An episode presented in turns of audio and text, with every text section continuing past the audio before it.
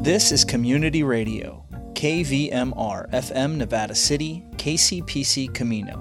Good evening, I'm Claudio Mendoza. It's 6 p.m. and it's time for the evening news.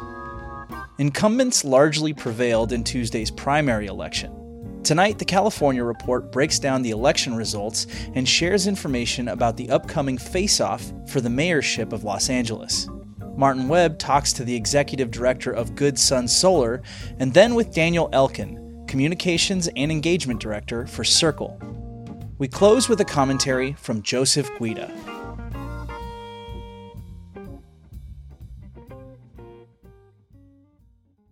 This is the California Report. I'm Alex Hall in Fresno. Attorney General Rob Bonta is heading to a November runoff after securing more than 54% of the vote during Tuesday's primary election.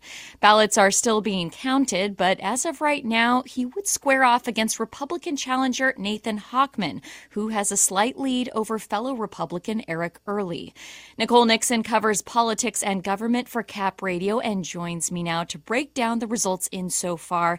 Nicole, we've heard a lot about how Californians are concerned about crime, and that's led to some Democratic district attorneys across the state facing threats of being recalled. The most concrete example, of course, being Chesa Boudin in San Francisco. And yet, Attorney General Bonta, who oversees DAs across the state, seems to have held on to pretty widespread support. Is there anything surprising about the extent of the lead he's held on to here? I don't think so, and that's because Rob Bonta is the only Democrat in this primary for Attorney General. One thing about primary elections in California is there can be a wide field of candidates in some cases. It can be hard to find a lot of information about some of these candidates, so voters really rely on party ID when they're voting in primaries. And we see that with Rob Bonta. He's got well over 50% support right now, will move on to the general election. And another example of that is that Anne-Marie Schubert, she was a no-party preference candidate, Sacramento County DA. She's trailing with 8% of the vote. Okay, let's talk about Bonta's opponents. We now know he'll face a Republican in November. It's still unclear if it will be Nathan Hawkman or Eric Early. Is this the perfect scenario for what Democrats wanted in this race?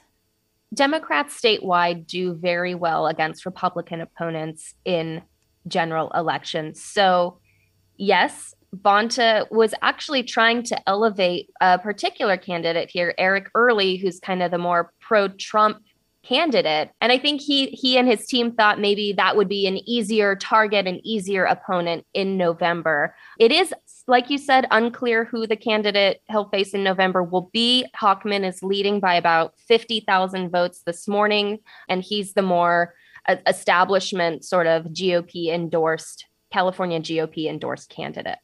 The other biggest name in the race is, of course, Anne-Marie Schubert, who is the district attorney of Sacramento County. A lot of people were surprised to see her come in fourth place last night. What led to her falling so far behind the other candidates? I mentioned her lack of political party. She left the GOP in 2018. And, you know, she told me earlier this week that she had no regrets about that, that she feels she ran an authentic campaign. She did acknowledge the results last night and dropped out of the race. She said she will work to reverse state laws in California that place, as she says, criminals over crime victims, and that she hopes the next attorney general will also continue that fight. Cap Radio political reporter Nicole Nixon. Nicole, thanks for being here. Thanks so much. Support for the California Report comes from the Wesley Foundation, investing in California's underserved youth. The California Healthcare Foundation, working to build a more effective, compassionate, and just healthcare system, on the web at chcf.org/health-equity. And Eric and Wendy Schmidt, through the Schmidt Family Foundation, working together to create a just world where all people have access to renewable energy, clean air and water, and healthy food, on the web at theschmidt.org. Another one of the most watched races here in California and in the country is the 45th Congressional District, which sits mostly in Orange County. Incumbent Republican Michelle Steele has received 49% of the vote. Her Democratic opponent, Jay Chen, received 41%.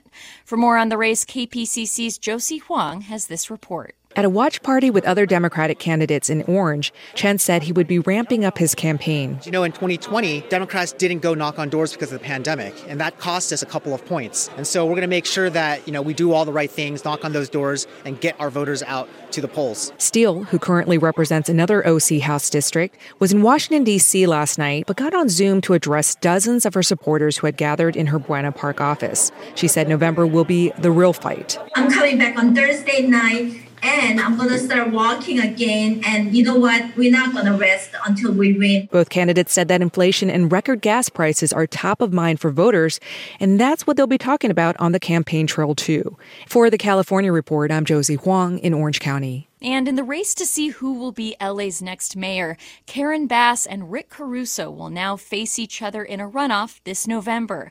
As ballots are still being counted, Caruso tallied 42% of the vote to Bass's 37%. With more about the candidates, the California Report's Saul Gonzalez is in Los Angeles. Hey, Saul. Hey, Alex. So here are some things to know about the mayoral candidates who are moving on to the general election. Karen Bass is a Democratic member of Congress from Los Angeles who's been in the House since 2011, where she's chaired subcommittees on foreign affairs and the judiciary. She was also elected chair of the Congressional Black Caucus. While in Washington, Bass has fought for child care programs, criminal justice reform, and gun control. Before her years in Congress, she was in the state legislature, rising to the speakership of the Assembly. Bass's main opponent, in first the primary and now the mayoral runoff, is Rick Caruso. He's a billionaire real estate developer, best known to Angelenos for opening and managing upscale outdoor shopping malls. Caruso is also a former Republican who then became an independent and then finally registered as a Democrat shortly before running. Caruso has also spent tens of millions of dollars of his own money on his mayoral campaign, with a lot of that record spending going to television, radio, and internet advertising. If elected, both Bass and Caruso promised to create thousands of housing units and shelter beds for the city's unhoused population and to increase the size of the LAPD, although Bass wants a more modest increase in police officers. Oh, and this being Los Angeles, celebrities are weighing in on the race. Rick Caruso has the endorsements of Gwyneth Paltrow, Kim Kardashian, and Katy Perry. Bass, meanwhile, is backed by Magic Johnson, Jennifer Aniston, and Steven Spielberg. I know, it's an only in LA kind of election. Alex? That was the California Report's Saul Gonzalez in Los Angeles.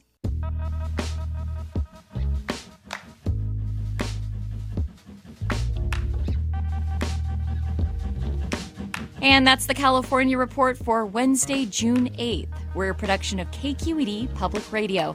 I'm Alex Hall. Thanks for listening and have a great day.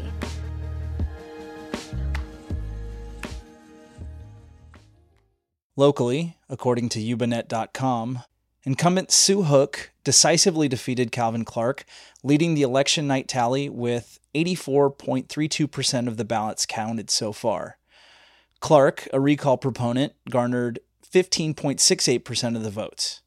The open seat in District 3, a three-way race between two former Grass Valley mayors, Lisa Swarthout and Patty Ingram-Spencer, and another recall proponent and local business owner, Valentina Masters. Well, Swarthout leads the contest with 1,407 votes, or 48% of the votes counted on election night. The three candidates vying to replace retiring clerk-recorder Greg Diaz included self-proclaimed citizen auditor Paul Gilbert, local volunteer and veteran Jason Tedder, and assistant clerk-recorder Natalie Adona. As of election night, Gilbert received 1,290 votes of the ballots counted, Tedder garnered 3,515, and Adona 11,111 votes, leading the contest. Gina Will, the current assistant auditor-controller, and the businessman Rob Tribble were the candidates vying to replace retiring auditor-controller Marcia Salter. On election night, Tribble received 8,105 votes and Will received 6,641. Rolf Kleinhans, currently working at the sheriff's office, and Gerald Bushor, the assistant appeals board chairperson, were the two candidates for assessor. Kleinhans currently leads the race with 10,584 votes versus Bushor's 4,190 votes. There were several uncontested races on the ballot, with only one candidate filing for each of the following: For Nevada County Superintendent of Schools, Scott Lay, he received over 11,000 votes. For District Attorney, Jesse Wilson received 12,628 votes. For Sheriff, Coroner, Public Administrator, Sheriff Shannon Moon received 13,316 votes. And for Treasurer, Tax Collector, Tina Vernon received 13,887. In the race for Nevada City City Council, there were four candidates who ran for two seats. Adam Klein received 413 votes on election night. Lou Cece received 396 votes. Aaron Minette received 315 votes. And Ken Merdinger received 70 votes. In Truckee, Measure U, the 0.5% sales tax proposed to fund open space and trails, passed with 76.42% of the votes. Thanks to YubaNet.com for that information. Looking now at regional weather, in Grass Valley and Nevada City, tonight partly cloudy with a low around 61. On Thursday, sunny with a high near 88. On Thursday night, mostly clear with a low around 64. In Truckee and the Lake Tahoe area, tonight partly cloudy with a low around 45. On Thursday, sunny with a high near 80 degrees. On Thursday night, Truckee Tahoe will be mostly clear with a low around 50. And in Sacramento, tonight, partly cloudy with a low around 62. On Thursday, mostly sunny and hot with a high near 100 degrees. On Thursday night, Sacramento will be mostly clear with a low around 70. You're listening to the Evening News on KVMR.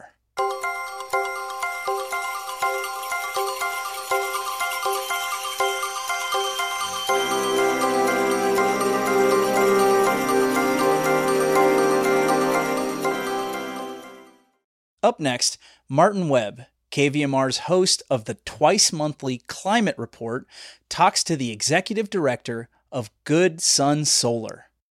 I'm here with Vince Lucia, the executive director of Good Sun, a nonprofit located here in Grass Valley.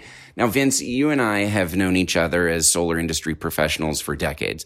And I first met you about 15, 20 years ago when you were in the manufacturing side of the solar industry, when Grass Valley was more of an industry epicenter, which led to high rates of solar adoption here in our area.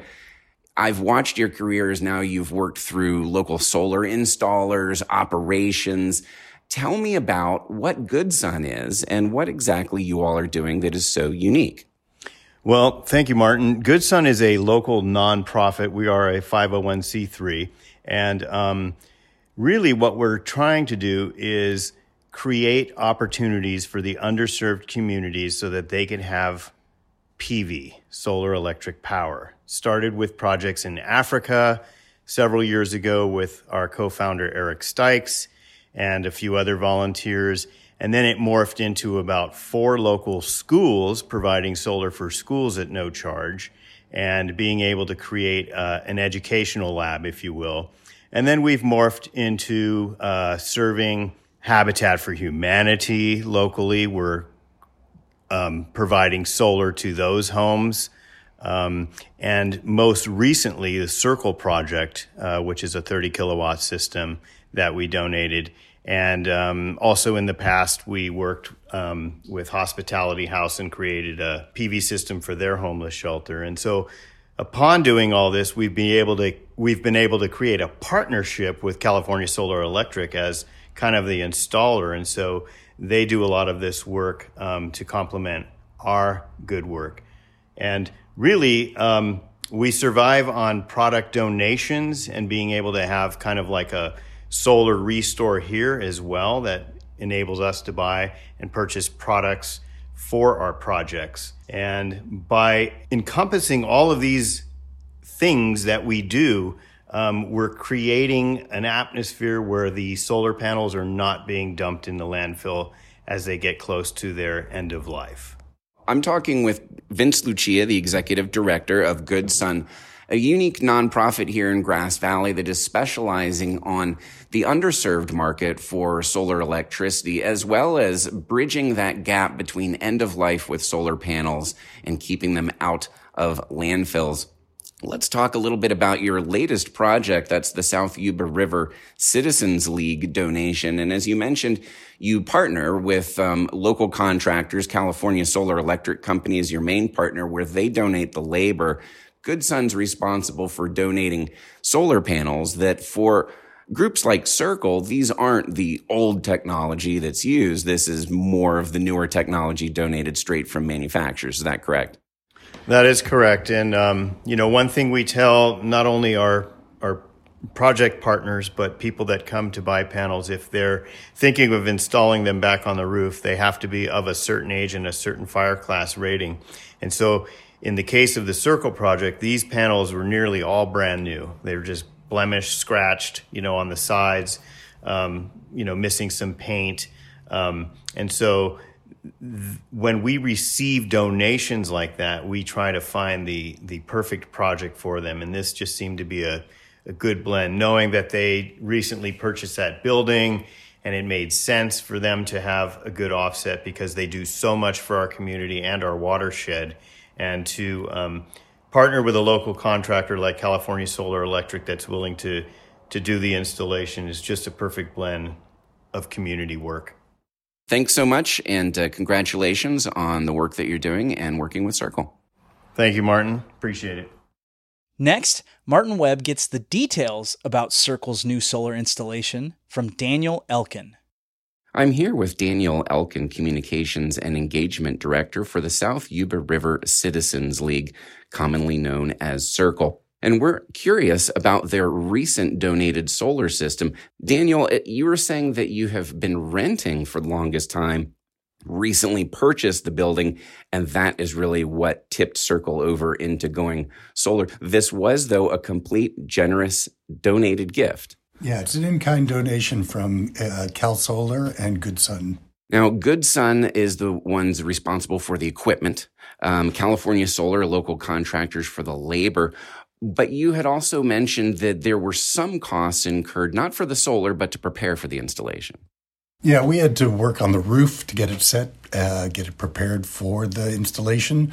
And so that cost us a small amount of money. But for the amount of savings that we're going to get from the solar, that should offset that. So most people, when they re-roof, don't get a free solar system along with the re-roof. That's correct. Now, how does this act of going solar for an environmental organization make you feel and the staff feel? What's the value to SYRCL for doing this? Well, as you know, climate change is one of the existential threats of our time. And so anything that we can do to reduce our carbon footprint is fully within the ethos of SYRCL. And so going solar is certainly going to help us reduce our dependency on fossil fuels for our electricity needs. Now, there is an upcoming celebration that the public is invited to for sort of a solar grand opening. Is that correct? That is. We're calling it Watts for the Watershed. It'll be on June 21st from 4 to 6 here at SYRCL's office out in the parking lot. And SYRCL's office is located at 313 Railroad Avenue here in Nevada City. Thank you so much. That's Daniel Elkin, Communications and Engagement Director with the South Yuba River Citizens League, SYRCL. That was Martin Webb, host of KVMR's twice-monthly Climate Report. You can catch the next episode of the Climate Report tomorrow evening at 6:30, right here on KVMR. We close with a commentary from Nevada City resident Joseph Guida. In the wake of the Uvalde tragedy, Joseph Guida was reflecting on his experience on a recent trip to Italy. Every time there's a mass shooting at a school or a place of worship or on a city street, I recall a few years ago when my sister and I went to South Italy. Before we stayed in the village where our grandparents were born and raised, we took a guided bus tour throughout the three provinces of South Italy, Puglia, Basilicata, and Calabria. One morning on the road in Calabria, one of the people on the tour asked our guide, Gianluca, "Is there crime in South Italy? Is the mafia here? Are there drugs here?" Gianluca was silent for a minute. Then, with his microphone on, he turned to everyone with a big smile, said, "I know all of you have been extremely friendly and gracious to me, and to Alfonso, the bus driver, and to Laura, the one who fixes and schedules everything. However, we don't understand you Americans. You have so much crime, so many guns, and so many drugs. Yet people all over the world want to immigrate to America. Here, in South Italy, there is no crime. You cannot find heroin, cocaine, or methamphetamine here. There are no dealers of fake prescription drugs. Occasionally, there might be some marijuana or hashish, but not often. There are two reasons why we have no crime. One is the mafia. The heads of the families that run the mafia live here. Their kids live here. Their grandkids live here. Their nieces and nephews live here. The mafia does not permit crime in South Italy. They want to raise their families in peace. Now, that does not mean they don't make crime in other parts of Europe. They do. They bring in cargo ships full of drugs to the ports of Hamburg and Rotterdam. The second reason there is no crime here is because the authorities make it very hard for local people to own a gun. One would have to apply to the authorities, and the vetting process often takes 2 years. You are investigated. Your families are investigated. Your neighbors are questioned. They visit every school you have attended and talk to your teachers. They talk to your current employer and your past employer. Finally, if you are vetted positively, then you must sign a contract. The contract includes where you purchased the gun, a description of the gun, the serial number of the gun, the date of purchase of the gun, where you will keep the gun, what is the purpose of the gun, and where are you going to use the gun. If the authorities find you with the gun that is not where the contract states it to be, or you use it for a different reason at a different place than that one is on the contract, and you are caught, you go straight to jail. No discussion, no court case, no lawyers, straight to jail. That is why there's no crime in South Italy. The views and opinions expressed on this program are those of the speaker only, and not necessarily those of KVMR, its staff, management, board, or contributors.